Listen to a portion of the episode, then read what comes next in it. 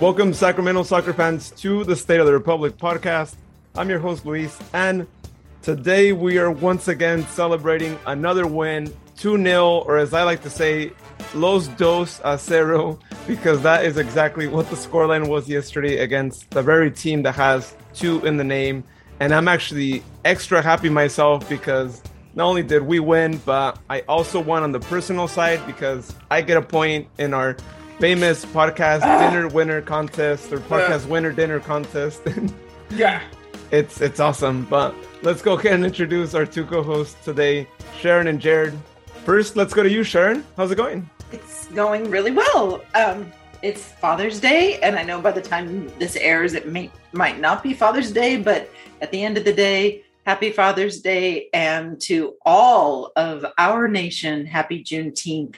It's uh, a beautiful day all the way around to have Father's Day and Juneteenth celebrated on the same day. And, you know, I hope everybody was able to feel good today, no matter what. Jared. Oh, once again, just just echo that. Happy Father's Day and happy Juneteenth. Uh, hopefully, everyone's having a great day, celebrating any, any way that they can. And of course, uh, w- once again, another uh, post victory day. So um, let's let's uh, get into it. Let's let's talk about this match. Yeah, I'm glad you mentioned it too. I know sometimes the episodes get posted same day or sometimes it's the next day, but either way, we hope everyone uh, had a great day celebrating both occasions as well.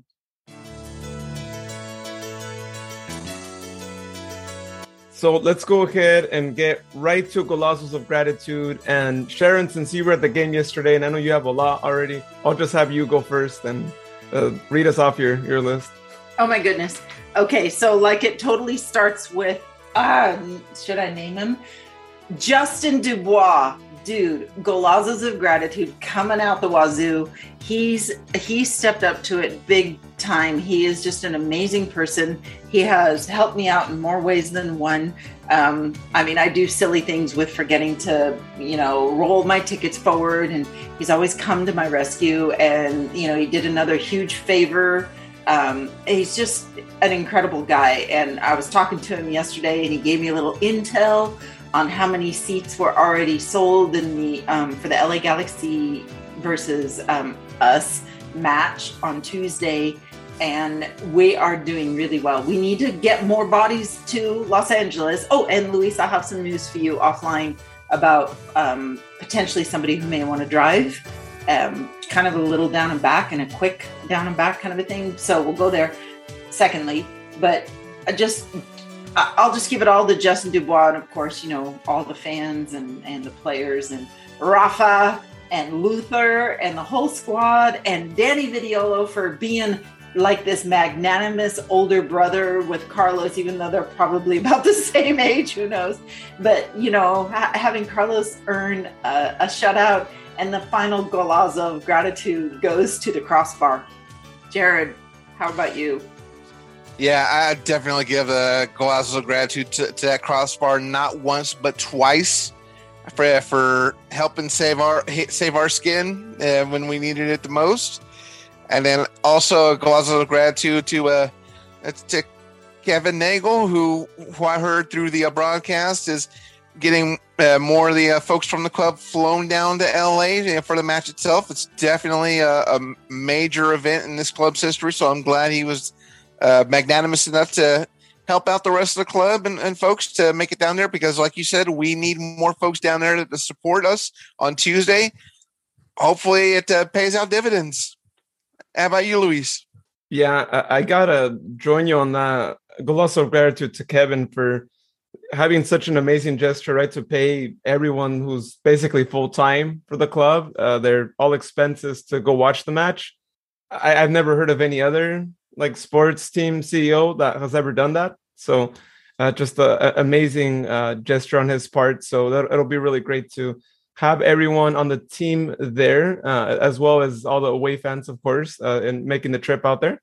Also, uh, another of gratitude to a person that I'm not aware of who they are. It's kind of strange, but but Sharon knows who they are, and I'm okay if they don't want to be mentioned by name. But just huge shout out to that person because they're they're actually helping us out with some tickets to the Monterey game, and it, you know it's a big help for us because we know it's it's a quite a drive out there for anyone coming from Sacramento. It's probably what like three hours.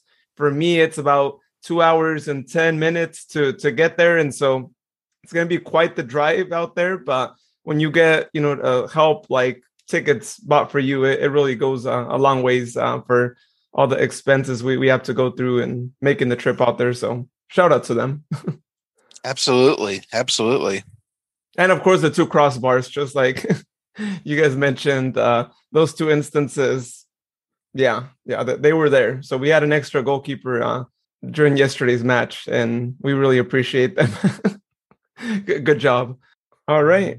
Well, now that we have that set, let's get right into the match. And I want to divvy it up by two parts here because I, I, think it was a tale of two halves, as we've seen in, in, other matches, but more so in this one, right? So we started off the first half uh, with a starting 11 that had mostly uh, sub players, right? We had just a select few that have made it into a starting 11, but I think for the most part, we saw uh, more faces that we normally see on the bench there uh, get started. But team seemed a bit slow, right? And I understand a lot of these guys had never really played uh, together in a starting role. But I'm curious to hear what your guys' thoughts were um, in the first half specifically. Okay, so just from um, a field side view of this first half, our defense played fairly well as a unit. I think there was a couple times our outside backs were a little bit lost because you know they're not used to the runs being made. But the compression again it was like san antonio when we had everything compressed. You know our defense stepped up their defense stepped up and the play was only we weren't stretching them very easily. And they kind of dominated uh, the first half they were stretching us a little bit more so but it seemed as though the there was a compression of play and a lot of it was happening like right in front of the midline, you know, the center line. It, a lot of it was just back and forth right in that little zone. Um, a little, um, I kept wanting the passes to be a little bit more cleaned up. You know, there was uh, nervousness, it felt like, you know, a little bit of, of nerves. I don't know if, uh, you know, it's funny. Okay we're going to go all the way back to the very first game of the season when um, I think Danny Vitiello started and we thought, oh, he's got nerves. But it wasn't really, I'm sure it wasn't. I think it was just the fact that it was our first game and, you know, people are learning how to play together. I thought the same thing last night about Carlos.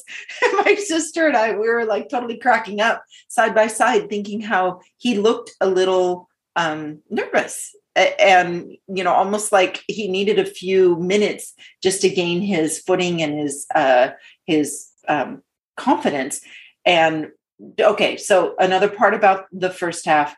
Did you guys see when dan casey got injured and it was like nobody was around him and he just kind of went down did mm-hmm. you guys see that what did yeah. you i want to know what you what happened in your heart and what you guys thought because anytime a player goes down without anybody around him what do you think? What goes through your head? We spent those like three or four minutes, you know, just like very anxious feeling because we need him on Tuesday. What did you guys think about that part? And then finish talking about the whole first half, you guys. Okay. Well, when when I saw him, I I got scared for Tuesday, right? Because we know how important Dan Casey is out back, and if you don't have him, there, there's a lot of weakness in the defense. I think he's a really good key player out back, and it is scary when you see someone just fall right without it being because they got kicked. And we've seen some pretty bad uh, injuries, right, that are, are self-caused, and and those are always the worst ones, right, because you're not getting a red card like in your favor out of that, or at least a yellow card. It's just a straight up injury, and you know, it's like you hurt yourself and I, am glad that didn't happen. But I'm with you, Sharon. I, I, was really nervous. Those like what three minutes that we had to like wait and and find until I gotta say until they did the thumbs up. That's when I was like, okay, it's all good. I don't, I don't know if you got to see it or you know maybe you're a little bit further away, right? But us on on TV, we got to see one of the the guys actually give the thumbs up, like he's fine no need to do a sub. And once once you see the thumbs up go up, you're like, okay, that's good. Don't do a little, you know, rolling thing with your fingers because that's that's bad news when once you see the the sub mm-hmm. motion right, happen. And I think Lee Desmond was it Lee Desmond or Conor Donovan came over to the coach and we could hear what the conversation was and there was some like conversation about you know um, concussion protocol. It's like no because when dan casey got up and and started walking he was shaking his ankle a little bit you know like he got a little stinger or rolled it on the turf because they did overwater it again. Uh, we always talk about that pregame and we watch how much they water it right where the defenders are going to be but jared what did you think in that moment well, I know uh, Dan takes a lot of hits uh, throughout the game, and just to see him uh, kind of get shooken up a little bit, of course, there was the concern, you know, like, uh, oh man, how how severe is this? Uh, you know, is, how how's his uh, status for Tuesday, something like this. But it was definitely relieving to, to see the thumbs up. But I mean, Dan's been hurt quite quite a few times the past.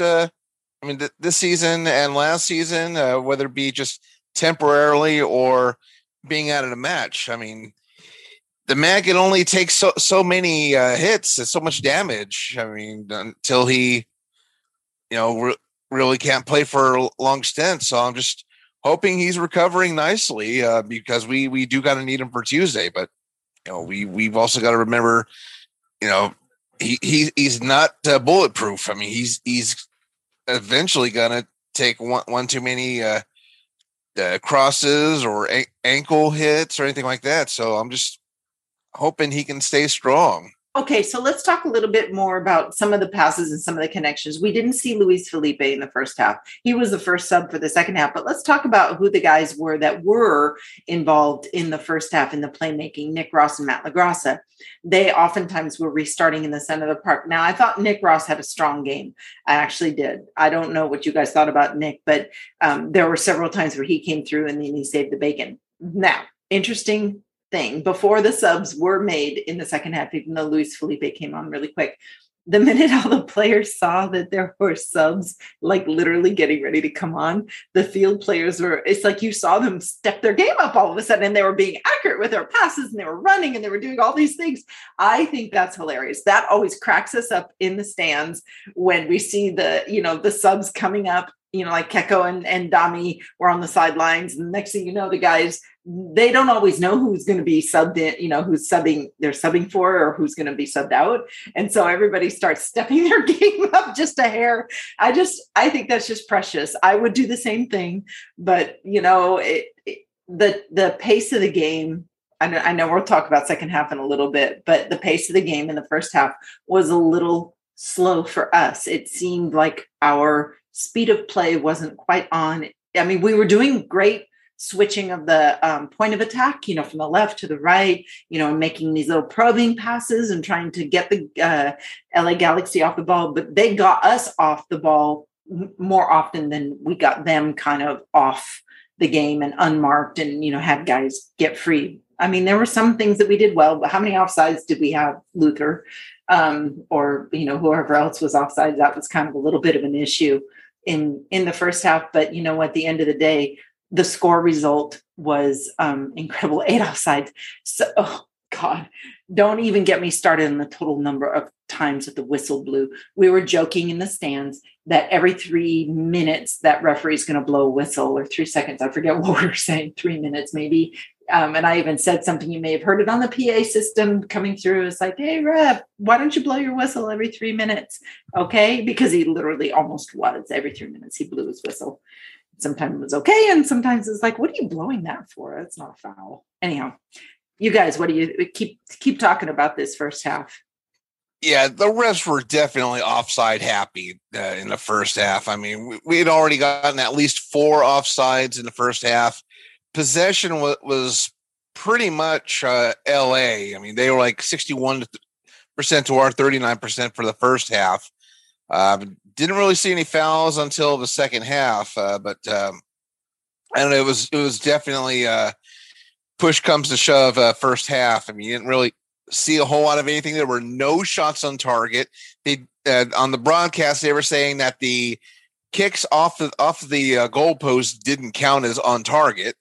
So they had like a little conversation on that. I I would I would think.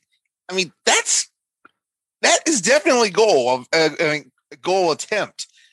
I would think that that would count, but apparently they did not count those two uh, shots off the post by uh, Los Dos as official shots on target. Okay, that's just bizarre. D- Jared, you and I agree on that one because the way that they bounced off top post, they could have bounced in. I mean, literally, if it wasn't for the fact that they went like straight down and up, you know, if they had VAR, they would have seen, they would have tried to see whether that ball crossed the line on its bounce up and down before, you know, getting cleared out by one of our guys. It was bizarre. Oh, by the way, a massive shout out to Cam Iwasa for getting on the mic for Fox 40. Uh, you know, we had three of the top broadcasters on the mic last night, and I heard bits and pieces of Cam's work. Though you just tell you can tell that these guys have like this great insight. Rob mcallister's voice is beautiful and with cam and adam now oh man what a dream broadcast team last night. What do you think of that? Cam was definitely holding his own uh, in the broadcast booth like, uh, last night. I mean he was uh, going about you know some of the uh, memories and his insight and some some of the the moves and matches i mean he, he definitely uh, sounded comfortable up there. Okay, we're looking. Uh, just so everybody knows, uh, Luis has queued up uh, some of our some of the shots on goal and what the ball did in bouncing off the crossbar and then down. You know, it's yeah, you just never know. You just never know. I I'm kind of with you, Jared. It felt like it should be counted as a shot on target, even though it hit directly on the cross. Oh man well, anyhow, who, what do we know, right? We're just yeah, because with, because with, with those sh- shots uh, hitting the crossbar, I mean, there is a possibility it could, and, and I do apologize. I'm uh, watching another item in the background. Uh, Las Vegas just uh, took a goal to one over San Diego. Uh, mm-hmm. going back to our our uh, analysis here, any shots on on the crossbar, I mean, there's a high possibility that it could either hit the line and bounce and go behind, or go in front. So that's why I feel that those shots, even though it's giving it to Los Dos, really should count as shots on goal. Because mm-hmm. I mean, if it sails above the goal post, yeah, then obviously no, that's that's not exactly on target. But hitting the, the post, you can't get much more on target on that aside from going into the goal mouth. Yeah, yeah, that's that's weird. Yeah, I mean, I I would imagine that they, they should count. I'm surprised that they don't they don't count them especially like you said for that reason that sometimes we've seen some goals go in um, even if it just slightly passes the line but it's happened before and and all that but i think in the, shots they had i mean you go back and look at the replays and th- those actually did not go in but yeah yeah that's that's really weird. But in looking at one of those plays that hit the crossbar the first one and if you guys go back on the highlights and and take a look at that I think that you know, you had two players on one guy, right? You had Duke and Lee. You can't let the guy like do the pass, right? Like how how does how does one guy take a pass when you got two guys there, right? And I think in this circumstance, Lee should have just gone for the tackle, would have been out of bounds. But don't just be watching him as he's doing the pass because now you got another guy open, right? Because you had a two on one and that's ultimately what allowed them to get the shot. And not just that, right? But I noticed something throughout the first half in that the team was not putting up pressure for a lot of the plays. They were just letting them do whatever they wanted, just glancing at them for the most part when they should have just had a lot of high pressure, right? And had a lot of slide tackles. They didn't, right? They just kept like running out back and just trying to see what they would do. And sometimes when you allow them to do that, before you know it, they're in the box. And then you finally, when you actually do that tackle, it's a PK, right? So they were doing that same thing that we saw the team do early on in the season. And I understand again, this is a, a B team of sorts, but you know, we we shouldn't have let them have that many opportunities because in reality, with this game, this game should have ended in a tie, not a win for us, right? Because they they had those two goals that they should have gotten. I mean, hit the post and only that, but they had other opportunities as well right now, aside from the, the crossbar ones, that we got so lucky that we weren't losing in the first half. And do we still tie? I don't know, right? Because that changes the whole game had they gotten those two goals that hit the crossbar. And maybe we end up losing. So just some notes. I know coach is going to have a lot to say about that first half, but they just need to be aware of those things, right? And even if it's a B team, these guys should have been playing much better considering that they were getting their chance to be a starter. So, you know, there's no other better opportunity for them. Yeah, but that brings to mind something that um, uh, a friend has shared with me that when you don't get a chance to, it's so hard. We've got such a deep bench, but when you don't get a chance to play together as a unit, and I know, Luis, I get what you're saying um, that we should have done better in the first half with the players that were on the field because they're, but they haven't they haven't been able to play together as much as some of the other guys. And, you know, it's every player's gripe. Everybody gripes if they're not the starter and they haven't been able to fit into the system, you know, and and play like um, a unit. And so it takes a while to, you know, right? You've you've been in this situation where it takes a while to kind of shake off that. I don't want to call it rust, but that newness, you know, and kind of get get into a groove. The groove takes time to, and I think the announcers probably said it, but we weren't privy to that. They were probably saying that they're not all in sync as to who makes what kind of runs and how the the speed of play, you know, the speed of the runner. When when you added Zico and Luis Felipe and Keko and Dami, what a difference, right?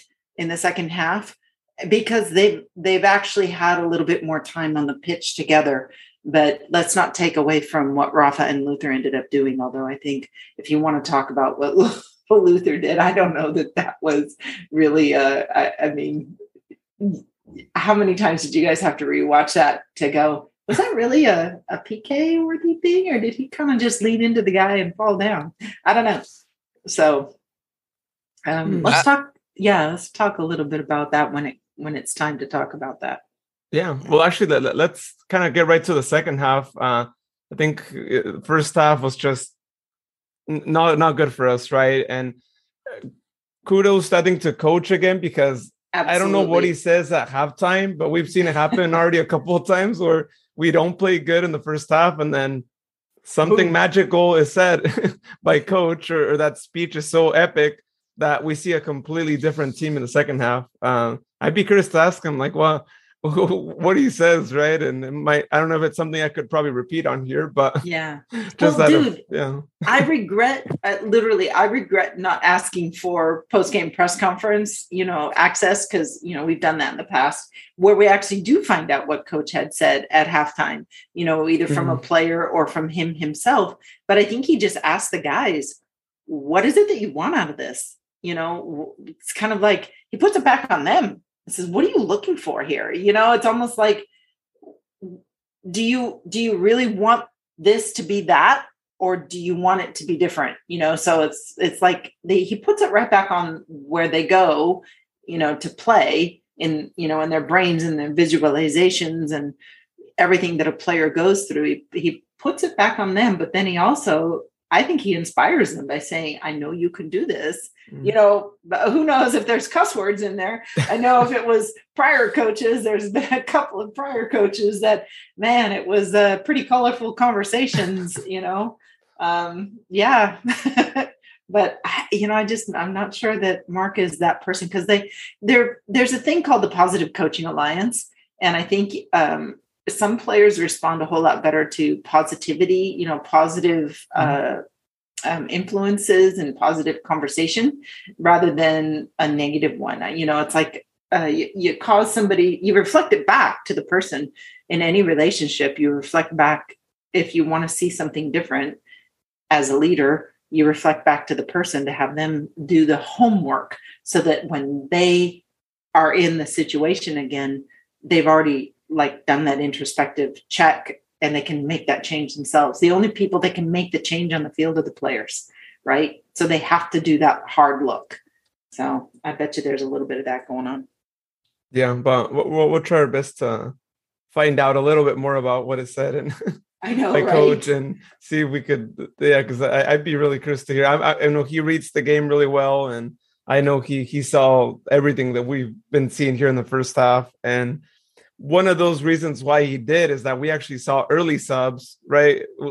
I think it's an ongoing thing where we're always like, well, we know coach likes to do those late subs, or sometimes some of them don't happen, and you know we we get stuck with only like two or three subs. But man, was it key that he did the subs early in this game, right? Because in the 60th minute, we saw Z Man come through, right? Uh, Tina's favorite Z Man get sub in for Maalique Foster. And we also saw Luis Felipe, which I was asking for him. I was like, you need to sub him in as early as possible.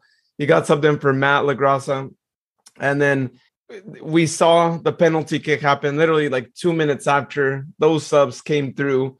And if you guys go back and look at the replay, you'll notice that Z Man was a big key in that PK call because the guy gets the ball just in a just magical move, right? Takes away the Los Dos player. You know, he just keeps running with the ball and then he spots Luther. And this is how, you know, we could see that Z Man has a really good vision. He spots him open, right? And you always want to get into those opportunities where you have one player that has that much open space just as we saw it happen before with uh, Dougie, right in that first game, where he also had that run.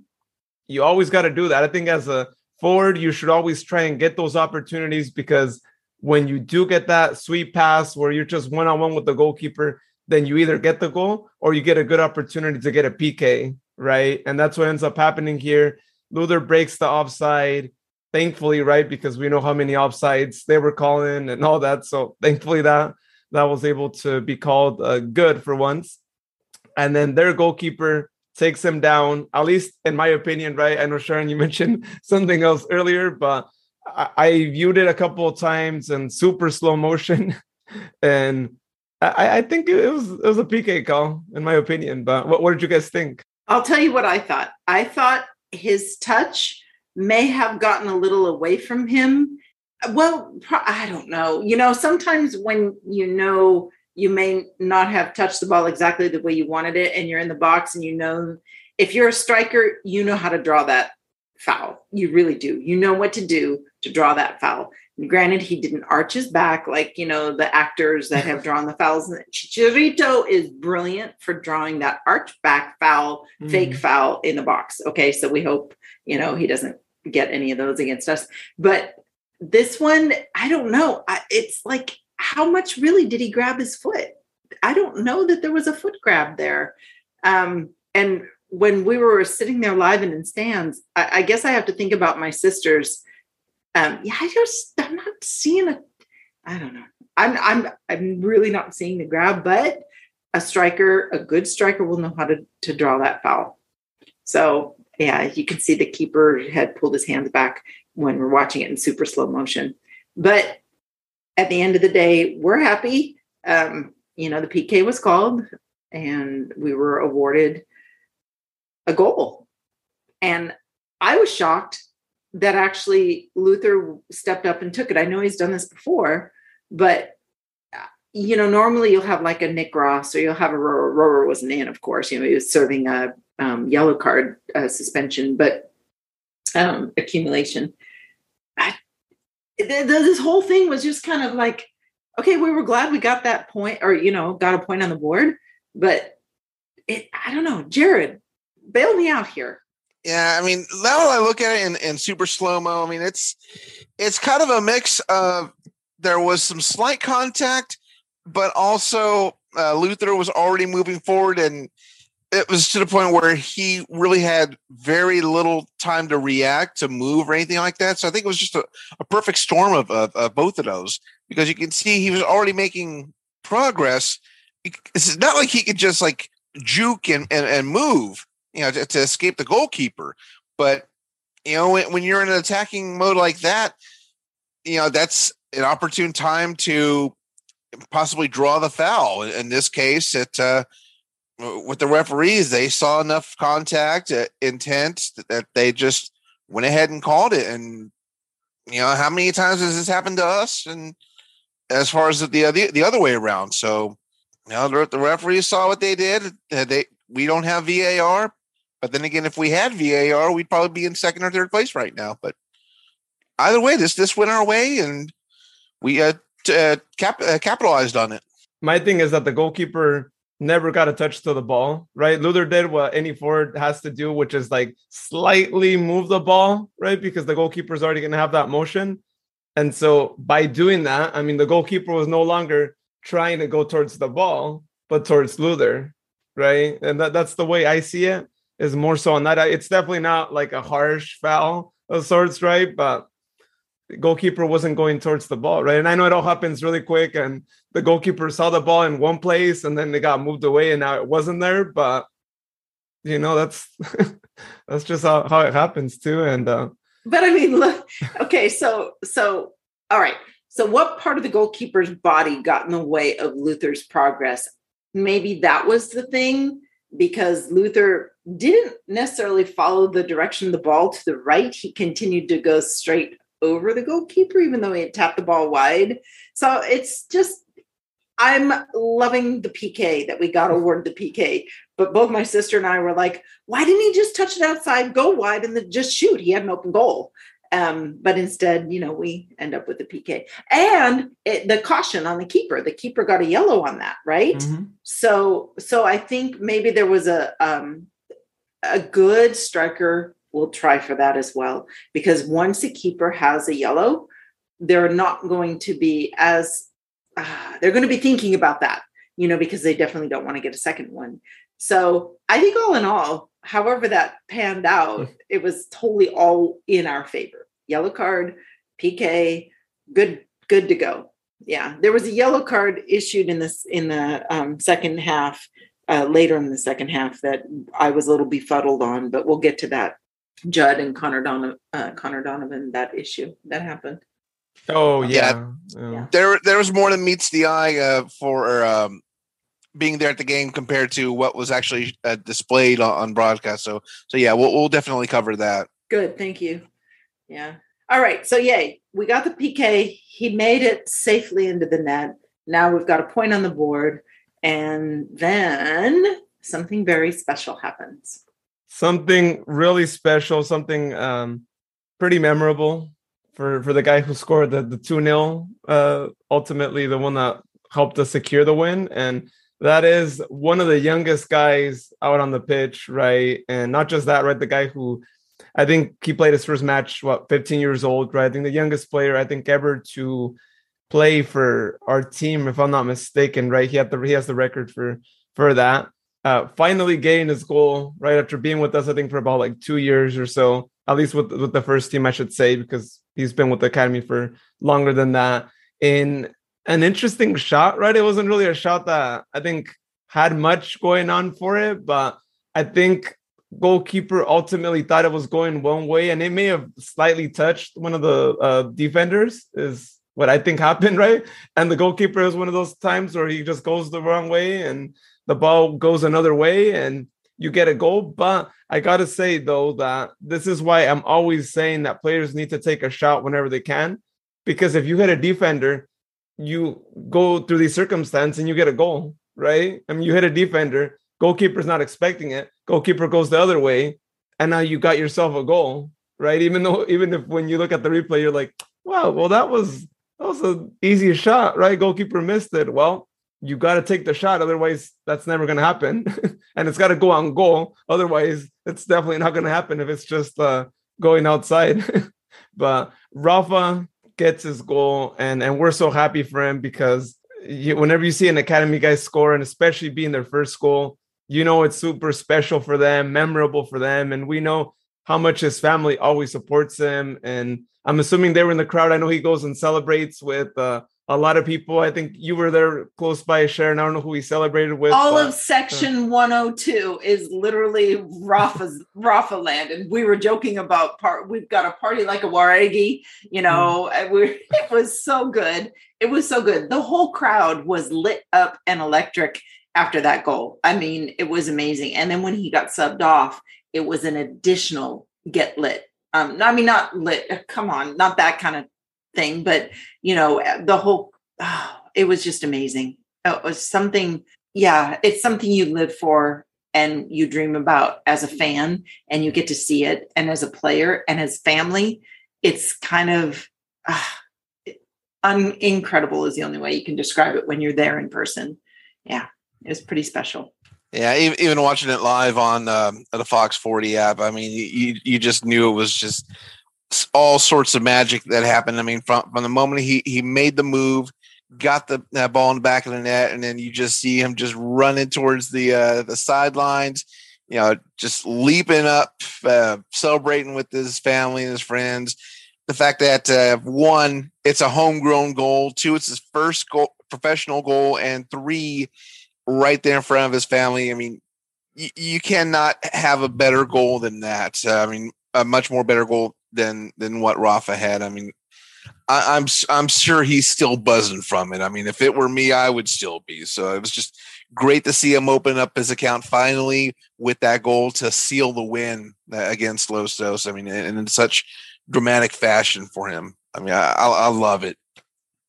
And credit to Rafa, right? Because the Los Dos defender just did a really bad pass, right? And he was able to intercept it, right? I mean, it wasn't just that he happened to be there. No, Rafa was looking at the play and then he happened to intercept it because he saw that there was an opportunity for him to do so, right? And that's always what we ask for of not just Rafa, right, but just any player is always try to have that vision, right? Like stay on point with the game, look at what's going on, and try to intercept a few balls, right? Because if you are a team that could intercept a lot, you could get a lot of goals from that, right? And and even if you don't get a goal, you can have an interesting opportunity develop from it, get a corner kick, and that leads to the goal. And so I'm glad he's doing that because it's something that we need to be see done more often. And when you see that from an academy guy, that's even more amazing.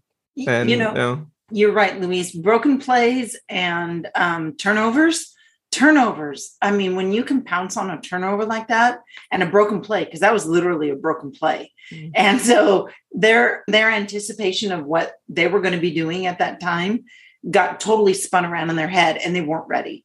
You know, let's face it, they were not ready for this. So yeah, it's nice to know that our guys can do this sort of stuff. It's just great. And if you see Luther was even tracking forward you know, for the next knockdown rebound if it was necessary. So I really like that. Uh, I like that. And it's funny because right now the guys were watching the subs coming, you know, warming up, and so I think that they kind of stepped it up a little bit. And then right after this goal was when, and they, you know, they they made some stubs subs. But you know, as I look at the replay, I don't even know if anyone actually did like ricochet the ball. I think he literally just shoots and I actually, I mean, we're looking at it like closer to and all that, but I don't see the ball hit anyone. I don't see like hit the defender that's right in front of him. I just see a shot that goes like straight through. I don't see it move at all. I don't know if you guys are seeing anything different, but it looks like the shot just goes straight through. I don't see anyone touch it. I don't know what happened there. Goalkeeper probably thought it was going another way, but that's not our issue. The guy shot. So even more credit to Rafa. I don't think anyone actually hit it. That was a straight, clean shot, not touched by any of the defenders. Do you guys see anything different, or do you guys see the same thing? Spot on, Luis. Yeah, I am not seeing a deflection. And we didn't see a deflection when we were at the on the on the field either. It it just it see. I think it just got nicely slotted, and you know I think the keeper was blinded. If you look the vision, the visual for the keeper, he has a player and Luther kind of in his block vision. And yeah, I just I don't think he saw which way it was coming. It was good. Mm-hmm. It was all good. Yeah. No, I'm, I'm seeing the same. I mean, I don't really see any major blockage. I mean, for all for, for all I can tell, I mean, it was just straight Golazo shot. Yeah, granted, it was I think bouncing a little bit, but still, it, it never hit anyone. Wow. Well, you don't always see those things happen, but again, as I mentioned earlier, this is why you got to shoot because you never know what's going to happen and you know goalkeeper might be confused or like you said sharon might have some players there that are blocking his view and that's that's your opportunity to pull a shot if you see the angle to do so. So glad that happened and made us all really happy because you could do a sight of uh, relief right when uh, that happens and makes us feel good that we get the the 2-0 and not only that but again a 2-0 against a team that is known as Los Dos on the last game that you're ever going to play against them at home. And again, we are going to be playing against them away again. Uh, but that's more towards the end of the season. But feels good to be able to say goodbye to Sacramento for those those with the defeat. So what we're closing the the chapter in Sacramento against them uh, on a pretty good note. And only that, right? But we mentioned it on the town hall live show how critical it was to get a good result against uh, LA Galaxy too, because we're going to be playing against their A team on Tuesday. And what better confidence than to say that you beat their B team? And not only that, but that you beat their B team with their B team, right? Because that only makes it seem like, and not just that, but it is, you know, really clear that our A team is a lot better than this B team and we saw it with the subs when they came through. And so, you know, I'd say that Tuesday's going to be a really interesting, tense match. Um, you know, just based on on how we played against the, their B team, but we'll see. I mean, I don't want to like, you know, jinx anything or what, but you know, at least for morale, as Tina mentioned on on our chat, this is perfect. This is what what we needed, and also to break the third kit curse as Jared knows, with uh, the Qualkit. so that has been broken. We got to win with it. First time that we wear it. So go buy your kit before it sells out because I think this one's going to sell out pretty quick. So it won't be on sale. I don't I don't really see it being on sale. Maybe the small size might be because of the fact that we were actually told that it's an athletic fit is is what we were told I think by Scott if I'm not mistaken. So uh yeah, you might want to make sure you try it on before you actually uh, get it, because if, if that is the case, then you'll definitely want to get a, a bigger size. Well, at the time of a recording, uh, which once again is on a Sunday, uh, the standings are still a little static, but right now, as we record, uh, Las Vegas just beat uh, San Diego 2 1. So that's going to have some relevance on the Republic FC's uh, standing uh, so far. Oh, wow. This is an interesting result. Actually, now that you mentioned it, let, us look at standings because I know you, Jared, Luis, uh, you realize right now. Luis, I'm so glad we're looking at standings because I'm so not ready for predictions. Thank you for let's just look at standings. Let's let's postpone this predictions okay. for a while. But yeah. Uh, bleep. Oh, the beat makes an appearance again. Yes, that's good. Yeah, we hadn't heard it in a while, so it's good. It's good. um, that's good. Yeah, I'll give you some extra time to think about predictions and and all that there. But yeah, with that result, with the Las Vegas Lights beating 2-1 uh, San Diego, Phoenix Rising is now 11th on the table. They were previously 10th place before this game. so, oh. yeah. So J- Jared, Jared's having a blast. They, it could be super hot, but Phoenix is clearly not hot, at least on the table. so the, the heat is not is not on point with the table for them this season. So hey, remember a couple seasons ago? Wait, not last season, not the one before, the one before that. We know what that felt like. We mm-hmm. we we were down there and we were like going, are we ever going to get out of the basement? It was like the weirdest situation. So I'm so glad we're not there right now. Oh my goodness.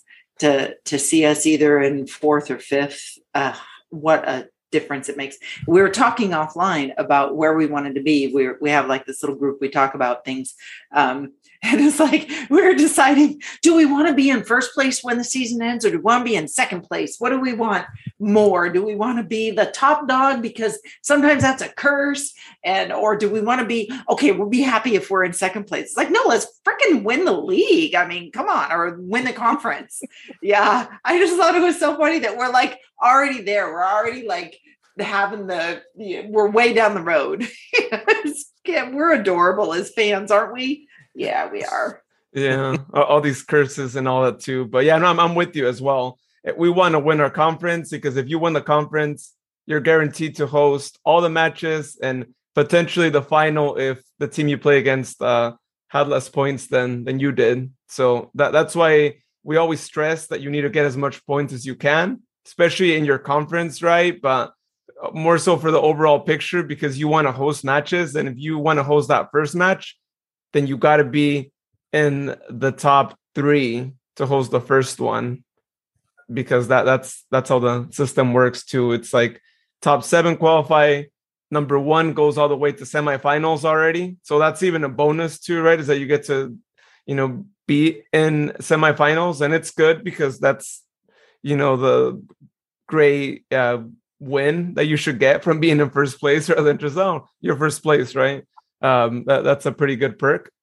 But we definitely want to be uh, as uh, high in the table as possible to to make sure that happens and and all that. And you definitely don't want to be the team that barely makes it through because there's not a good likelihood that you're going to host any match.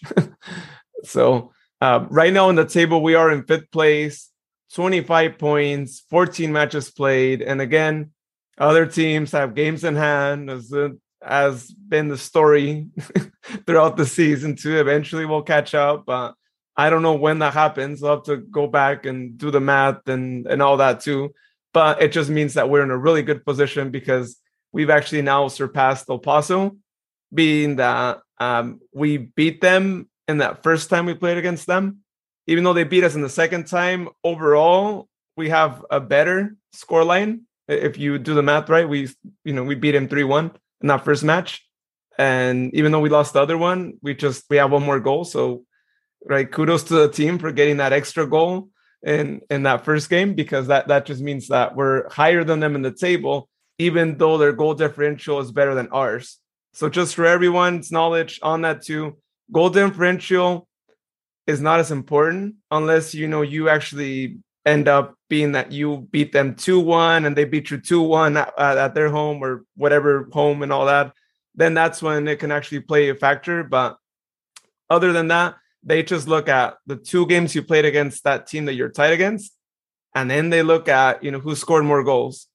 But easy as that. If you tied, uh, then you know they go into other factors, but uh, that those things are critical. So that's why it's so critical to beat the teams that are going to qualify for the playoffs. Because should that happen, then you look at that. If it's a triple tie, I'm not quite sure what happens there.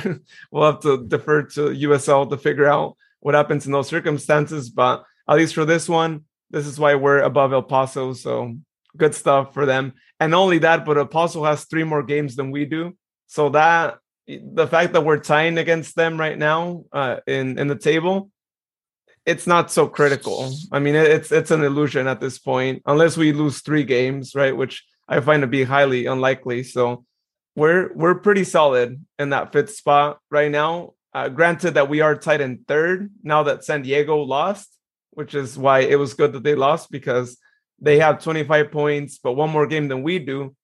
And so, meaning that all we need to do is tie to be above them or win the next match, and we could be in third or fourth because New Mexico is right there, sandwiched between us and San Diego with one less game than we do and same points. So, it's interesting. You have four teams with 25 points right there. And then, of course, you got San Antonio in second, 31 points. Uh, 14 matches like we do, and then Colorado with uh, one less match than we do, but they are at 33 points. So Colorado and San Antonio are sneakily moving away from all the others. Okay, so here's the deal: you're an awesome stat man, but like at the very beginning of the season, Connor Sutton, play the music, asked Rob McAllister what was his prediction for the league, and I'll tell you right now all the teams, except for New Mexico, I don't think he named them, all the teams that are in the top six were the teams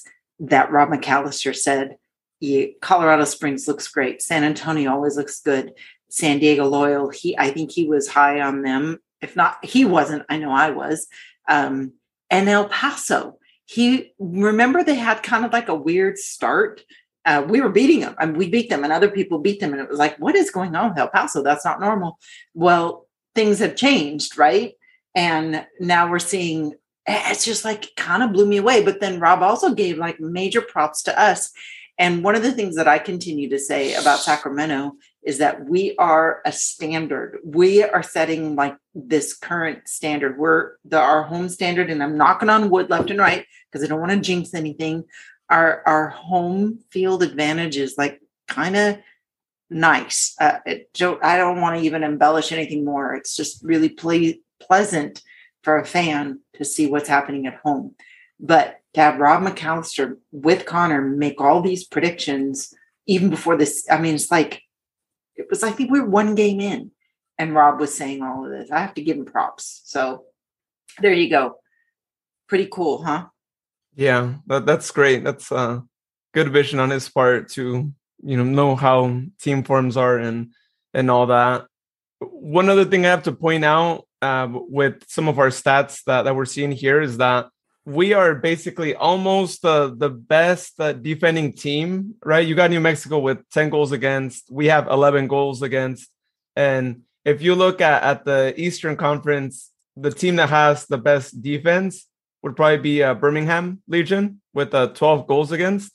But, you know, we are second in the whole entire USL in uh, goals against and that is a really good feat for us right? I mean that speaks volumes of our defenders and how well they're doing in all these matches and that you could say that you only have uh, 11 goals against. And we might even be the best defending team because new mexico still has a game to play right?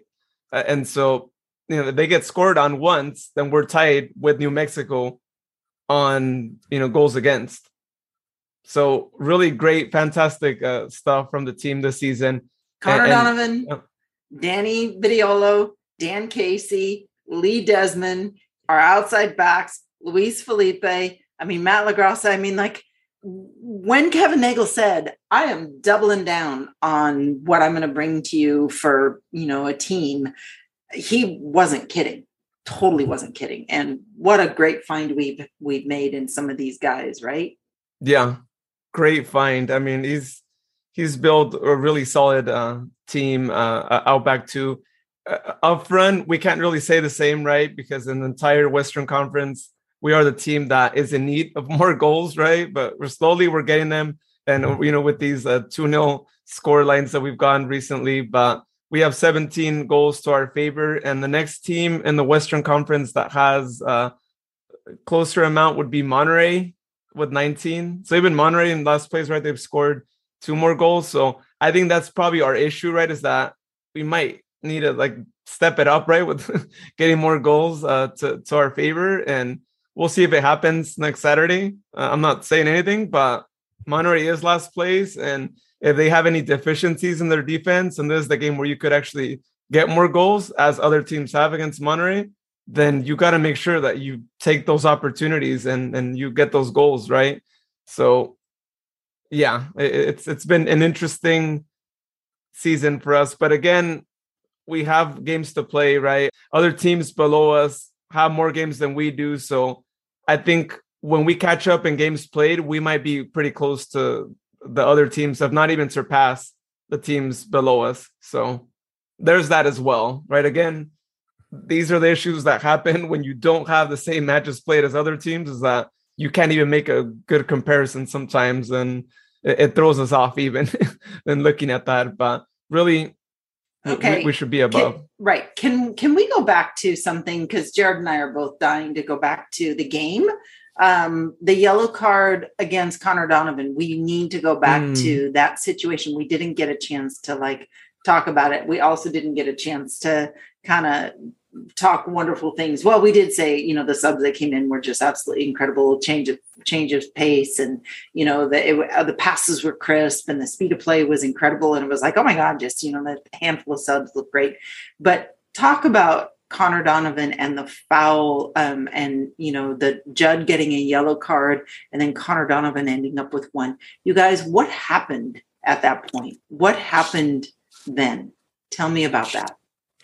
So it looked like that there was a little bit of an extracurricular activity that was happening between a couple players. Uh, Judd and uh, uh, Donovan, uh, they were getting a little bit heated, and it appeared as though, and it wasn't uh, intentional, but it just possibly heated a moment. Some of it got out. It appeared as though Conor had gotten a little bit of saliva out, uh, and and Judd had, you know, complained to the referees.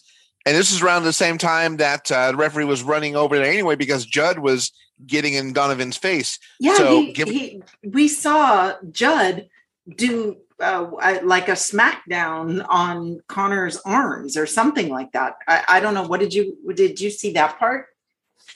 I did. I did see that, and and that's why I saw Judd start starting to get up in uh, Donovan's face. But uh, Donovan apparently had uh, through uh, ver- verbal speaking uh, got a little too too heated, and okay. I did see a little bit of a fleck of saliva get on. Oh. So that's I I think the reason that uh, Donovan got the yellow card. Okay, because initially uh, when Judd did that, and uh, Judd instigated, you know, with the hands on, you know, kind of touching Conor, and the ref immediately was out with the yellow. And I saw that uh, it was a quick little blip blip. You know, it was like the yellow came up and down. If you blinked, you missed it. And so I saw that against Judd. But then all of a sudden, after everything was said and done, we heard the announcer say, because we couldn't see it, it was a you know a little farther away. We heard the announcer say Conor Donovan also got a yellow card, and we're like, I was looking at my sister, like, what's going on with that? And she goes, Yeah, no, he got he got a yellow. And it's like, okay all right. So then I had to look up the um, stats online. You know, it's like, really? Has that really happened? But, you know, they don't give you much information on that as far as why it occurred. But thank you for explaining that. That that was uh, good. I'm to have to rewatch the match. It I recorded it, so I'm going to. I love our matches. I love watching them. Yeah, there's only so much that the video board can even display as far as that goes. I mean, there's there's times where I've gone to uh, matches at uh, Wild Horse Pass in Chandler, and I question why car, the cards had gone up, but you don't really see a whole lot through the video board. So you you're kind of at the mercy of any broadcast partners that are there. Okay. All right. Very good. Well, thank you. Okay, thank you, Louise, for letting us uh, do a, a, real quick, you know, rewind and and go to that little piece and and talk about it. But okay, I got to tell you, my lucky jersey that I've been wearing, and I think I've washed it once in all the games, but all the home matches in the last, I don't know, four or five, I don't know, I've worn Nemanja Vukovic, uh, number 12 jersey. It's also autographed and has his name on the back. I think it's the 2014 jersey where they were like super big and baggy. Um, and so I've been wearing that instead of my newer jersey. I've been wearing that to the match and I am not going to undo that. I'm going to wear that down to LA. Oh, and by the way, I will find out what color. Um, I'll find out today, hopefully, what color jersey we'll be wearing on the away trip. Whether we're going to be wearing our whites, um, the uh, new new kit, the City of Trees kit, or if we're going to be wearing our reds, because I don't know what I don't know what color. Sometimes mm. LA doesn't always wear their blue when they're at home. They might wear their white, you know, just because it stands out. So I'll I'm gonna find that out. Yeah, that's true. Sometimes they wear one, sometimes they wear the other one. I know against the LAFC in the Open Cup and this last game they played, they wore the white. But then again, it's against LAFC, right? So they, they probably wanted to sport the the home jersey just for mm-hmm. for that occasion as well. But yeah, if they were the white and we wear our old glory red jersey, mm-hmm. that that would be pretty nice if we mm-hmm. could have that, right? I mean, that'd be pretty epic. But them wearing their their home kits, um, or I don't know if we would wear the the third kit. I mean, we did beat the B team with the third kit, so even that's up for discussion too, right? Like, do you use the same one? I don't know. That'd be kind of cool. Use the same one against the, their A team as well. So, yeah, I, I'd be happy if they were the the green or the red kit which is what's going to be one of them. I'm yeah. assuming too. and here's another thing that I hope happens. Last night along our sideline, you know, you saw when they scored our when we scored the goals, you know, they now have people running up and down the aisle with the flags. But there was one point in the game uh, in the first half where we were getting kind of static as as the fans, and maybe it was the second half. Who knows? Stephen Ali, their um, you know, director of operations for the uh, for the um, soccer side of the of the team, um, he literally got up from you know the coaches bench, the bench where the staff sit for the team. He got up and started like doing the old arm raise. You know, come on, fans, come on. He got us all going that whole side section, and it caught on to the opposite side. Tower Bridge Battalion was like going, they were like nonstop going the whole entire time, but the rest of the stadium wasn't. And he got us up and running. Now I and and chanting and screaming and all that stuff and it seemed to really help infuse a little energy into the squad because they were also going through a little bit of a lull on the field. So i'm hoping when we're down in la that he keeps that up. He's a blessing to have on staff. He's amazing. So just gotta give him a, a little bit of a shout out. Should have given him a golazo of gratitude in the very beginning but it doesn't matter. We can do it anytime during the broadcast podcast. it's not a broadcast, it's a podcast.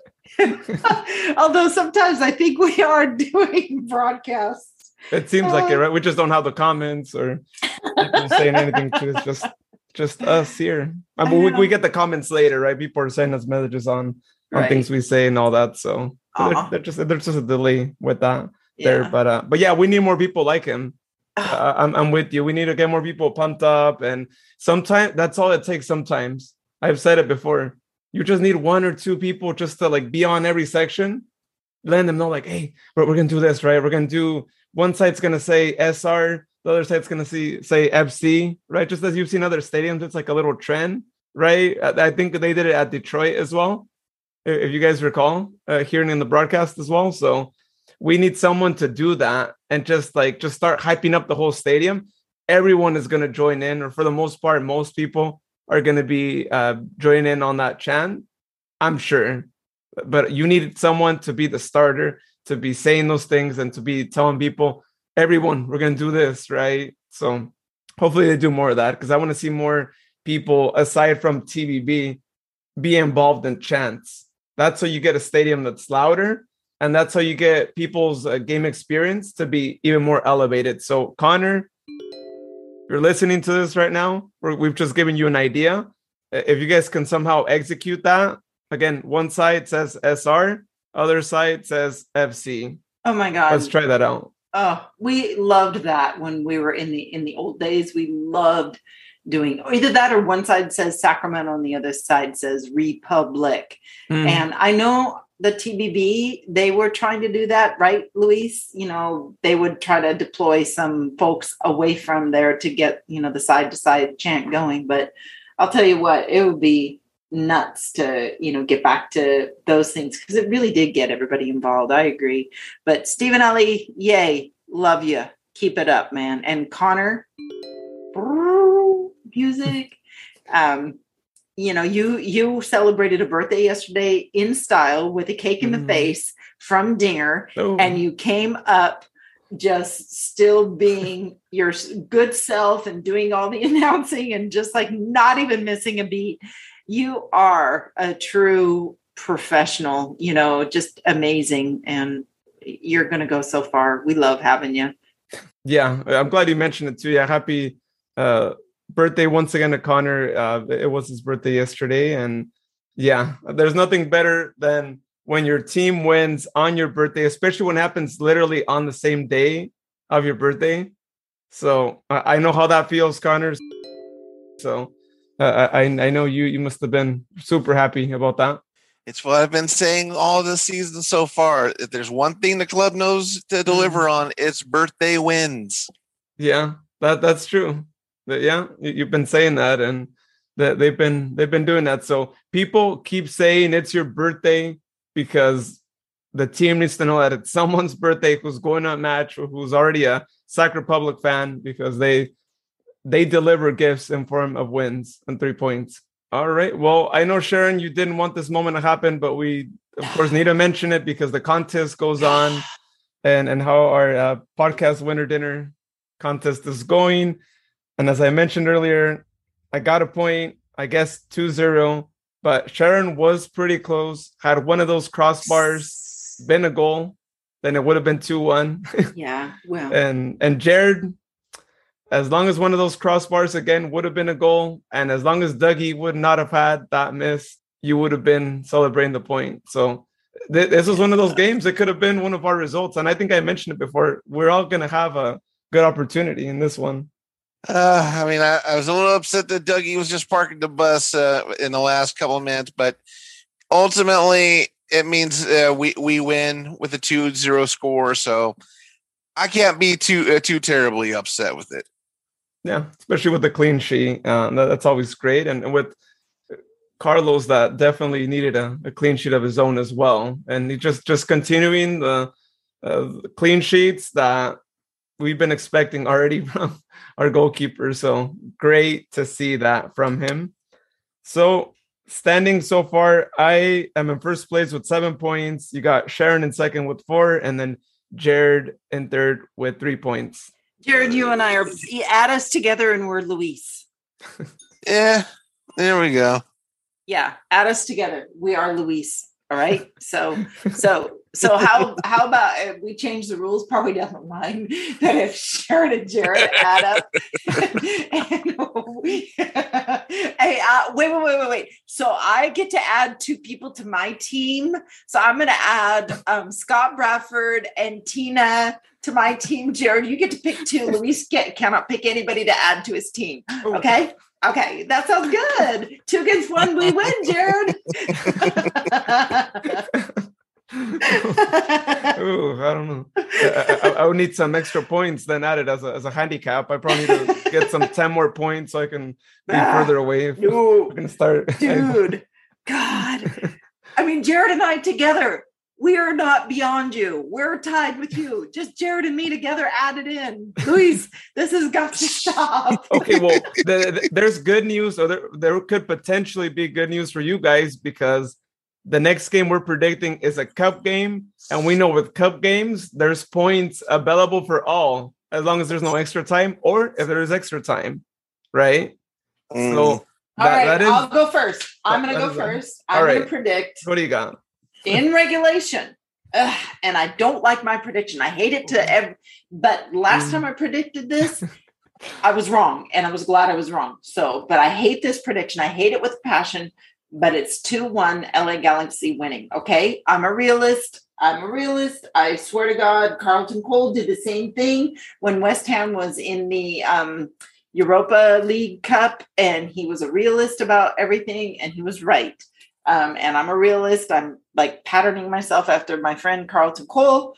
So, and then my goal scorer is going to be our goal. If we get one, is going to be Luis Felipe. If by chance something happens between now and then and he cannot start, my goal scorer is going to be Keko or Damia. Oh, oh Keko, whatever. Keko. Did you write that down? Because mm. I did.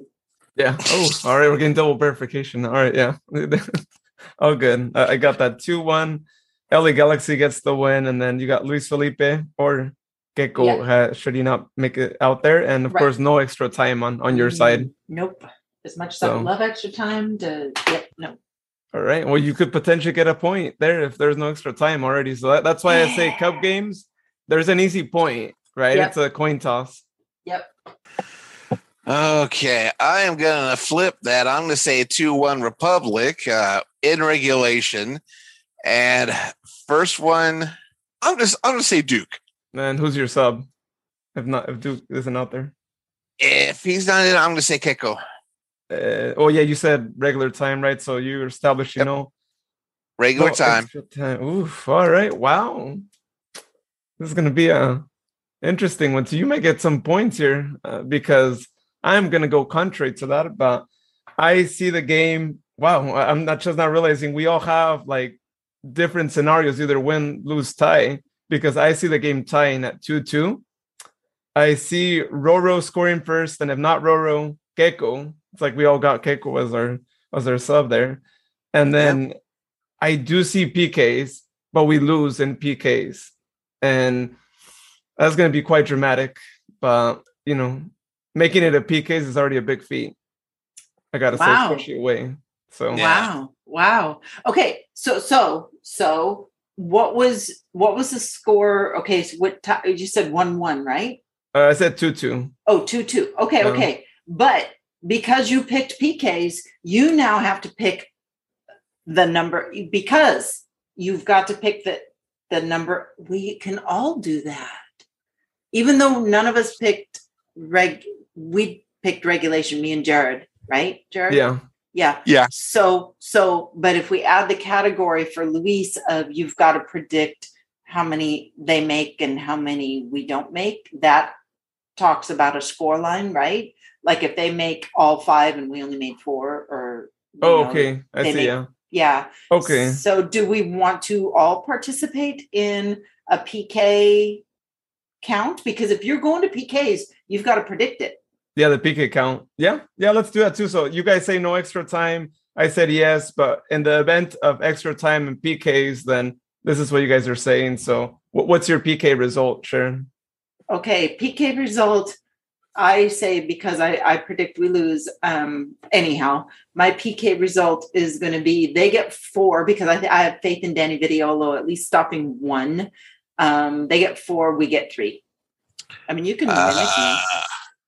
Yeah, I'm I'm trying to think here because because I know uh, D- Danny V has been uh, pretty pretty good at blocking the PKs. I mean, especially the double against Phoenix. I am going to say four three then. Four three. Three then. Yeah, four okay. three. We win. All right. Great. Well, there's the potential for someone potentially to get four points out of this well, one. Yeah, but what did you say? What is your kick? How oh, that's true. I haven't said my. I just wrote it down here. I thought I was like, wait, didn't I say? I also said four three as well. But uh, LA. But, but LA, LA, yeah, yeah. yeah okay. I, I, think sadly, okay. yeah. But all right. So you and I are both four three. No, yes, you and I, Luis, are both four three. LA. Okay, okay. Cool, oh yeah, cool, we cool. need to establish that too. But yeah, I'm glad you mentioned that too.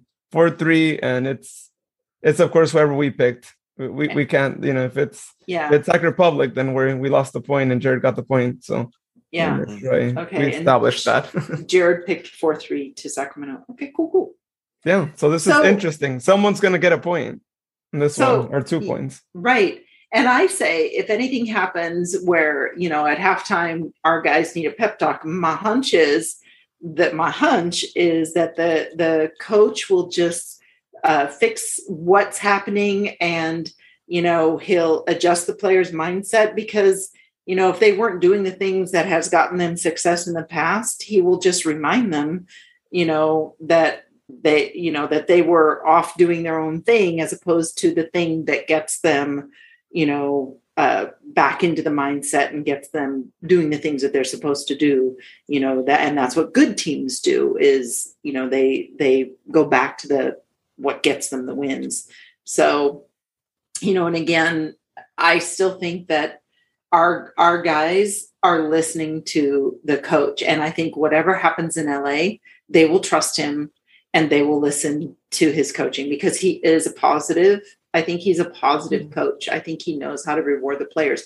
Yes, he gets upset and angry at the referees, and he should. And he, mm-hmm. you know, he's formidable against the opposition, and so are we, and we should be, and so should he. But I think when it comes down to his own guys, you know, I, I honestly think that he knows exactly how to work with them and how to instill that positive mindset and how to change mm. their frame of thinking to go you know, to really reinforce we were doing XYZ and winning. So go back to XYZ, whatever that is. And, you know, the things that get them to win is what I, our coach brings to the table. And I, I just love it. You have no idea.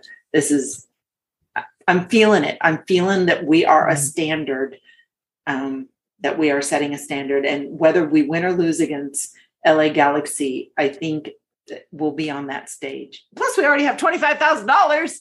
Woo! Yeah.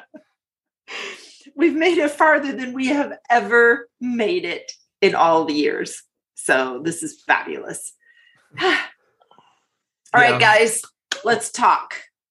We're doing history already in, in this match on on Tuesday, and of course, there are two guys that we need to be uh, having a close eye out on, and uh, I know Jared has now called him as Chicharron, right? Chicharito, uh, which uh, is, is a good nickname, Jared. I'm glad. You know, I know we always like to poke fun at any rivals we have, but this is the time to put those memes out and, and say that we got to watch out for Chicharron and and what what he could be capable of. I mean, the guy is just one of those guys where he's, he's at the right spot at the right time, right through his career. I, I've seen a lot of his goals, and that's typically how they come about. So it's one of those things where he's going to have to have a close mark, right? Especially if he's in the starting 11, which I am sure the guy's going to be in the starting 11. He was in the last uh, cup game against LAFC. So Dan Casey's going to have a close eye on him too. And I'm confident that he could block him. Uh, and you make sure that he doesn't have any of those opportunities because he's one of those guys where if you're closely marking him, he's not going to do much. You just got to make sure that you you know you don't lose that mark on him, uh, and he's not the guy who's going to be dribbling away from you. He's just the guy who's just right there uh, in the right time in the right spot, but only if you allow him to be there, or he'll be a little sneaky and try to you know just be there. But he's he's the one player that just uh, kicks the ball in, taps the ball in, and has had some crazy goals where the ball's going out and it manages to hit him just weirdly, go like ricochets from his head to his stomach, and it goes in. And for anyone who's wondering, I'm talking about that um, match that he had. I believe it was Manchester United against Chelsea. And that crazy, probably the craziest goal you've ever seen scored by Manchester. And I don't know if Sharon remembers that one, but it was a weird just goal. and so he he just has that look. So definitely keeping a close eye out, out for him on that note. Uh, I don't know if Douglas Costa will be playing because he wasn't playing at that last cup game. But if the guy is playing, that is a dangerous guy. If anyone knows his background, he's been with uh, pretty big teams. But again, I am not sure what his status is because even in the game they played yesterday against Timbers, where they tied 1 1, uh, the guy did make an appearance. So who knows uh, where he's at? But if he's there, then you got to keep uh, an eye out for him uh, among other guys too. Uh, another guy that comes to mind is Victor Vázquez. He's the Spaniard out back. I'm a little bit more familiar with him because he actually played briefly with Cruz Azul. And back in his early days, he was playing with Barcelona as well. So definitely a guy that has a lot of experience and knows, you know, how to how to uh, be in these matches and the importance of them and all that. So they have some pretty experienced players up front. So definitely uh, just a couple of guys that we need to keep a uh, close eye out on. And yeah. So yeah. So, so here's the deal. You know, not only Dan Casey but Con Conor Donovan. Uh, you know, he's got a really good. He's got a really good swivel head. We keep seeing how fastly Desmond is. He has. He's sneaky fast. I know he probably doesn't want to always have to turn on the speed, but we've seen it. Now, when we also have our good speedy wide backs, I mean, between Faraday and between Jack and between Dummy, we've got some speed to cover um, people getting in behind. But I really honestly think with our three backs, which is why we don't have a whole lot of goal scoring because we have decided that you know we're we've talked about this before that we really want to secure our back line um, I think we're going to be okay. I think Lee will be able to track guys. I think Dan plays a nice, smart drop in the back, and they he and Conor do a very good job of switching. You know the twin peaks, so to speak. You know, tall towers. They do a really good job of making sure that everything is covered back there. I don't know. I you know my my prediction for the score. I really ah in my heart, I'm thinking we we stand a chance. We really do because we've got good vision in the ah. But you know, and I, I think Lee can track guys. Oh, I think we've I think we've got a good chance. Oh, hope uh hope I'm right. You know. Yeah, I mean, we we all hope that we're wrong whenever we say that we're going to lose uh, a match. Uh, I think in my reasoning, it's because it's an away match, and you got the travel and they just played yesterday oh, and then granted that yeah. you know we you know it was mostly subs. It's still like, yeah, it's just, man, yeah, it's another level when you play away games, you know, and especially we know our yeah. record away at, in the cup isn't good. So it's funny because I think instead of saying the word subs, I think we call it a rotated team. I think that might be a new term so that nobody feels like a sub, that it's just considered a rotated team. Isn't that funny? Isn't that an interesting term? Rotated. Yeah, that that's that's a good terminology now you mentioned it too. It reminds me of the FIFA games too, where yeah. whenever you stipulated a player's contract, they never said subs. It was like a rotation, I think is, is what they called it. When yeah. you were negotiating contracts, it was like a rotation player. yeah. yeah. I like it. It's such a much more positive. We'll have to start adopting um, yeah adopting that terminology because uh, you know it's a it's a it's literally we are that deep that we can consider these guys just a rotation they're they're rotated. hmm Uh, are we going to be now at the stadium shouting at coach like "Ro- rotation, coach, rotation, get the rotation going on. Come on, get those rotation rotationers. I guess they'll be the. oh, good. Oh, Louise, that was so good. Oh, that was so good. All right. So we're all set. Our brains are set. We're getting our bodies ready to, some of us, travel to LA. Man, we're so geared up for this Open Cup match. Dang. You know, and I'm sure the guys are juicing it. I mean, they're like, so, so, can't wait. You know, open, open, open, right, Jared? Just like the Mervyn's commercials. Yep. Yeah. Let's Oh, get yeah. Tuesday. Let's bring Tuesday to you. And then, you know, we literally just have uh three days and then boom, Monterey. Wow. And yeah. I haven't it's like even a- started packing yet or done laundry. Uh, that's true, huh? And I gotta do a double. I gotta do a double, you know, I gotta pack for LA, turn around. I've got all these appointments and then turn around on Saturday and boom in Monterey. So I think we're all gonna have a little whiplash week. Yeah, especially since uh, there's a possibility that possibly once I come back from uh, Monterey, uh, depending on what my manager says, I may be headed out to Jacksonville again for a week. Oh boy. Ooh. Ouch, that's going to be hot weather. Yikes. I've heard. Yeah, it's, it's going to be humid, but at least they've got a beach. We don't have one here, unless you want to go all the way to Rocky Point, or as or as it's uh, known lo- locally, uh, Puerto Penasco. Yeah. Okay. I don't even know what that means, but um, we'll find out later if we have to bloop that word. It it's it's it's a it's a fine word. It's just the name of the city in Mexico. Okay. Okay. So Yeah, the- the yeah, Eagle- that's a, that's a name. Yeah, the, the English version is Rocky Point. okay. All right. All right. Yeah. Alaska. yeah, that, that's yeah, it's not too, Okay. it's not bit beep worthy of a word. Can we just have one more beep worthy word since I already had one? No, we don't need to have another beep. no, but we got to win. I think it's it's good, and oh, the referee deserves them for giving uh, uh Conor Donovan a yellow card. Yeah, exactly.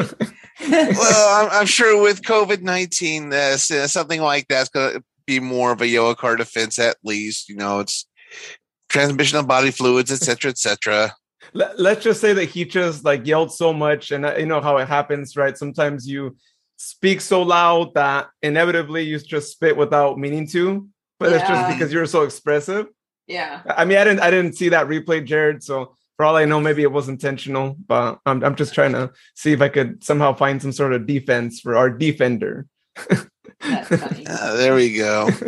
um cool. Well, yeah, so this Tuesday is the game, the the the big game. And and as they say, the players gotta play out there, just you know, play as best as you can. We're not the team that has the pressure. LA Galaxy is that team. And so you got to play, you know, that that goes in your favor, just as we saw against Earthquakes, right? Because they're the ones that know that they need to win. Should they lose, they know how much of a bad result it could be for them and their coach and and all that. Because getting eliminated from a cup is a big deal, especially when it's against a team that is not in your league. So Mhm. yeah, we have more to gain than they do. A- And so true. they got to do that. I, I want us to have a, a major party on Saturday, should that happen. But at the same time, I, I just hope the team understands, right? Okay, uh, if you don't win in the cup, all right, let's, let's set that aside. You're doing good in the league. Change that mentality. Change the whole chip. Saturday is a whole different ball game because it's going to be now uh, a, uh game in the league. You're doing and we good. better and mm. Monterey better not tie because they keep tying. Or is it Oakland that It's ties? Oakland. It's Oh, Oakland. It's Oakland. God. Okay, okay, okay. So Monterey needs to just keep doing what they're doing in form, which basically is lose. Okay, cool. cool, yeah cool. yeah the, Right. right they they've actually haven't tied yet surprisingly ah. too it's like that they've won four games and lost 10 so That's okay, the So record. no ties. It's it's Oakland. All right, all right, all right. Got it. Thank you for straightening me out. But yeah, Luis, you know, those are really good words, you know, to say to our squad. It doesn't matter win, lose, or draw. We're still like we're we're just fighting for everything we can get. And we love the fact that we have so much fight on this team and you know so much of a desire to win. And if we do win you're right it's going to be a hell of a party. We're going to oh my goodness in monterey you know nobody's going to want to come home that's for sure. You know once we all get there. But when the team does come back on wednesday i believe they're coming back on on wednesday after the match right? Um it, and it doesn't matter. It's like we'll just we'll just regroup. The guys will regroup and get ready for Monterey. You know, it whatever happens. And I, I don't know if anyone's planning on doing like a like a thing where when they fly back, maybe like just cheering them on in the airport, or if anyone's organizing something like that.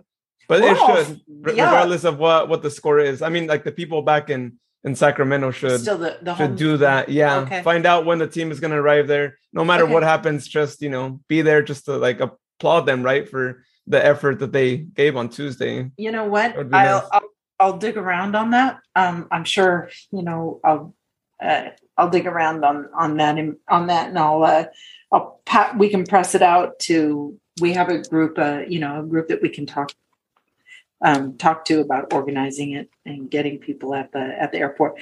There's a bunch of us that are going to be coming back the next day at 10 on the 10 a.m. flight, or roughly a 10 a.m. flight. So you know we'll be in the airport by 11:30 ourselves, and who knows when you know the the squad will be getting back if it's going to be early or later. Um, but yeah, no, I think that's a a, a wonderful I- idea mm-hmm. of yours, yeah. because it, it mimics kind of what we did last year um, mm-hmm. when the guys when the guys were traveling and not last year year before when they were traveling and they we had no fans in covid year and so we would greet them uh, as they were departing to go on a trip and when they came home we started to do that and it really was fabulous and the last game of the season um, when they were eliminated by stinking arizona handball rising we greeted mm-hmm. them at the airport and that was that was a fabulous time that was probably one of the best moments memorable moments mm. to share with the squad so good idea, Luis. Yeah. Yeah. I, am just saying for the people there, I wish I was there, but I mean for everyone who's there, just you know, just just do that for the team, regardless of, of what it is, because uh, just being there is already historic. So hats off to them. And I have no doubt that they're gonna be giving it their all as much as they can, right? So that's already noteworthy in itself. All right, so USL Unsolved Mystery and Jared. I don't know if you want to group this with something that we were talking us three offline before because we were laughing so much. So we, we were laughing out loud, basically.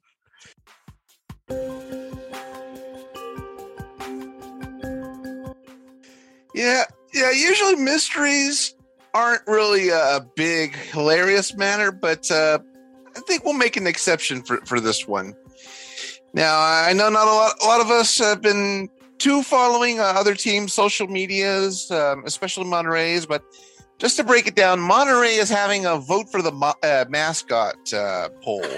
Uh, the choices uh, would be between uh, the pirates, an iguana, and a land and sea horse. Oh my god, I cannot! Ah, I cannot! I just can't! Oh my god! Keep going, Jared. But yeah, I forgot we were doing this. Now, there, there's actually a link on the Monterey Bay's uh, website. Uh, it gives uh, some descriptions as far as uh, the reasoning behind the choices. Uh, the captain, uh, Captain, Cruyff, and I'm not sure if I'm pronouncing that correctly, goes into detail how apparently there used to be pirates in the Monterey Bay area quite some time ago in the 1800s. So, in essence, it was kind of a smaller version of Tampa Bay from how this puts it. And then the next item is going to be the iguana.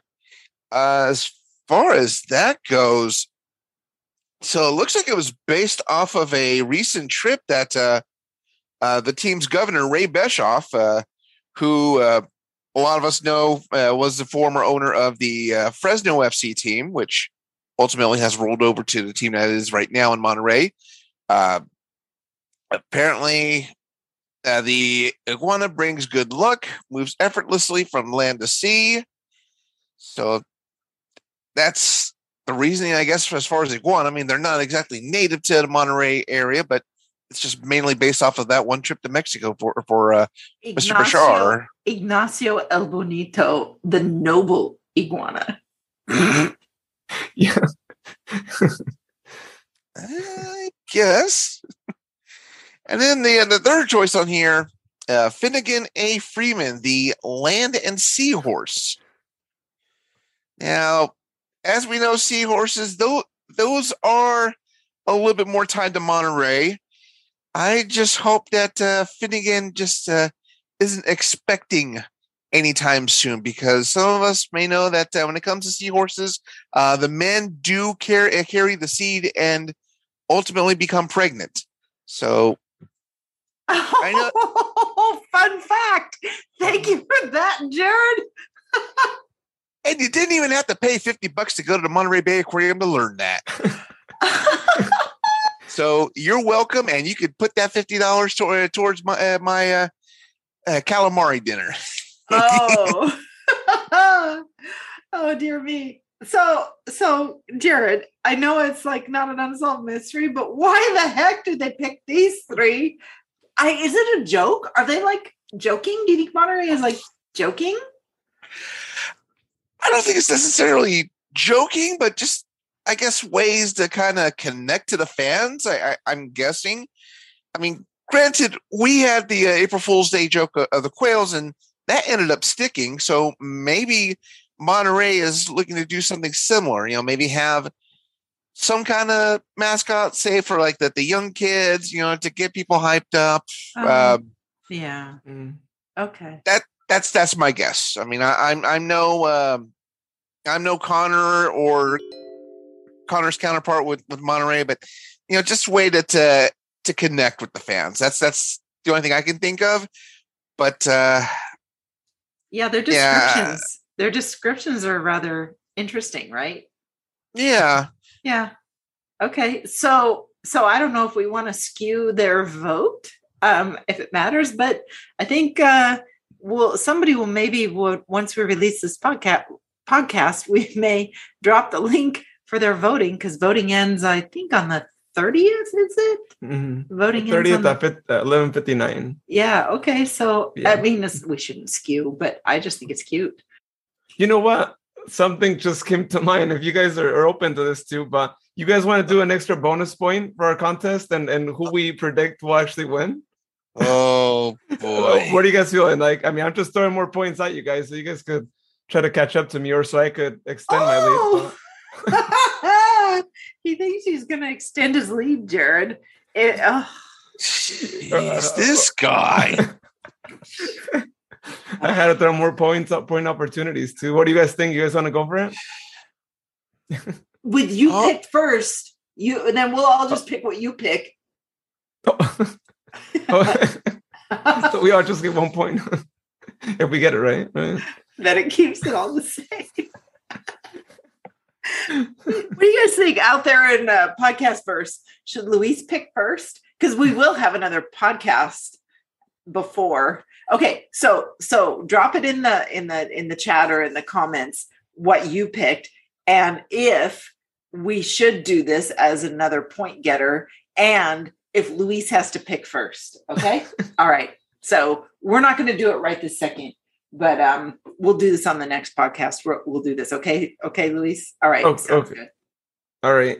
all right Uh, uh, uh, I'll go good. Yeah. So let, let us know whether that be through a comment or send us a message or anything. Just let us know if we, if we should. But I already have my candidate for mascot that I'd pick. So I'm, I'm all set if I have to go first. jared are you all set Yeah, I, I, I think I've got an idea. All right sounds good well great thank you Luis, for always being the backbone of of our podcast and thank you everybody for tuning in if we are in fact getting close to saying farewell um it's it's wonderful to chat about our most beloved Sacramento Republic, but then also throw in other soccer tidbits along the way. So love it. Yeah.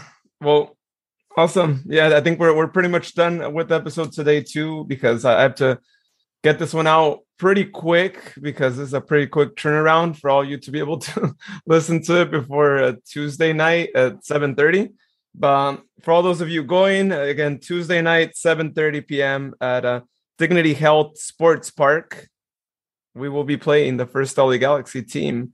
So if you haven't gotten your tickets and you're on the fence of going and you might go, they're actually not that expensive. They are about $20 and we have our own section, which is really great because a lot of away fans, you know, that's always a struggle. Where am I going to sit? Am I going to sit around other fans? Are they going to be rowdy and all that? So they, they, they got us fortunately. And I'm glad that the LA Galaxy team coordinated that for us and, and Right. made that happen And and, and gave us a good deal on it too. Right. And the link is in Sac Republic's uh um you can find it on Sac Republic or I don't know if we're gonna post the link to get the tickets, you know, if we can Mhm. post it, but um there's a link to directly to buying the tickets on Sac Republic's website.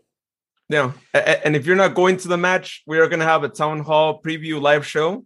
It's going to be at 6:15 p.m. on Tuesday, so about an hour and 15 before the the match starts and we're going to try and have some uh, live shots of what's going on around the stadium. So if you don't go, it makes you feel like you're there. We want to kind of have that experience for people and we'll also just be talking a lot of things. Maybe we'll just be talking trash about Chicharron and and all that. So especially if Sharon sees him out there. Of course. And, and for those uh, those of you uh, much, much like myself that are not going to be able to physically make it uh, to the, the match, once again, seven thirty. The match is going to be carried on ESPN Plus only. So don't look for it on Fox forty because it is an Open Cup match. ESPN Plus has exclusive television rights in the United States to this, so be sure you have your ESPN Plus set, set up beforehand. Yeah, good reminder. Yeah, you got to make sure that you get it, get it set up Monday or Tuesday morning, so you're not struggling and you're not like trying to fight against the TV to to get it to work. So just a heads up on that because uh, it could be kind of confusing sometimes, especially if you have a Roku TV. Tell me about it.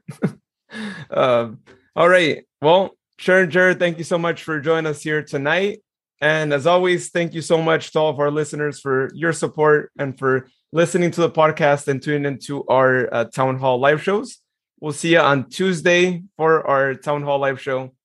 Have a great night, everyone. Bye-bye. Have also, a good one. also keep tuning in because we have a lot of bloopers and you're gonna really enjoy them. Trust me. Cue music.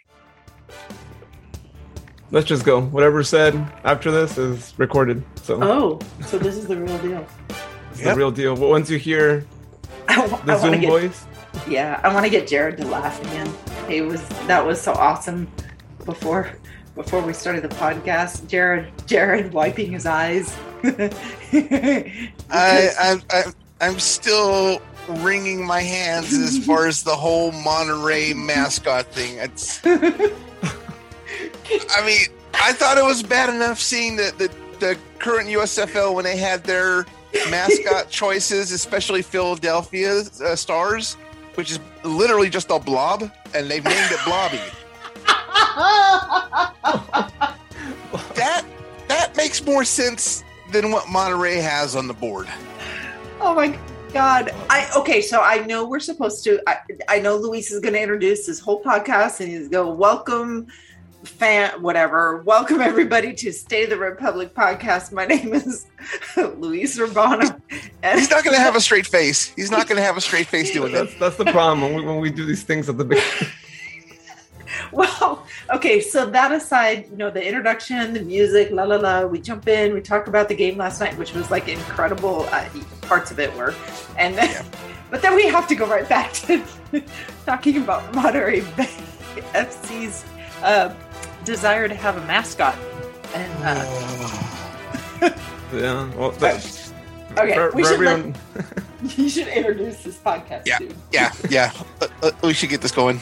yeah, for everyone who stuck around, uh, I hope you enjoyed the laughs that we we just had because we already talked about this, right? We haven't talked about it, but for all of our listeners, they already heard us talk about it, so they're time travelers.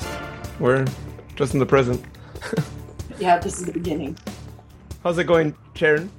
I was gonna say. Jared. I, I, so, no, I, I was. you was held it together, dude. You literally held it together for both of us. You you did a yeah. I think that I That's think gonna come that the bloopers. I'm sorry. I, I gotta say that over again too. I, I- I was gonna say share it. I don't know what you- I don't know what happened there too. I got so excited about the point though. I didn't even think about that. All right. yeah, and I'm not I'm not happy about that point of yours because you know now you're like flying into the lead, you know. But I, your clairvoyance is beautiful, Mister. I mean, that's whatever trait you have. I'm not thinking about where, where to get dinner yet, but no, I- I'm gonna I'm gonna Oh, wait till the end of the season. Jerry. So I'm not even saying that. Did you hear what he just said? Damn, he, he's he's putting the horse before the cart, or, or however the saying Well, goes. No, what I, I said I'm not thinking yet too. If I Oh, no. was, then maybe you, You you, said guys it. could. Dude, just Oh, the fact wasn't you, thinking, Oh, wasn't thinking, but was already mentioning the dinner. All right, let me go ahead and restart that part there. Yeah, you're right. And I think I said, I think I said Lee Gibson again. did I say Lee Gibson or did I say Lee Desmond? Desmond, yeah, I think Oh, I heard Desmond. thank Yeah. Yeah. Thank you, God. that numbness that went away already, right? no, you- you're good. Yeah, you didn't. Yeah, Okay, it's a good, good, good, sign. good. The, numbness is, is gone. okay, good. And the brain numbing part of it, yeah. So, In the 60th, we saw. Uh, did I just say? I I think I just said we saw because I'm about to say Zico. Another blooper. Wow, I'm I'm on a roll tonight. yeah. And I know Lee Gibson does too. And I've seen some of. Lee Gibson's speed. Remember, we've seen how fast Lee Gibson can Lee. Dang it! Lee doesn't. Oh, wait. no, You did that Ah. purposely, didn't you? No. that- oh, I was thinking you kept you kept mentioning. and I was like, oh, she's poking fun at No. him now. No. Ah, what a dork. Okay, cut.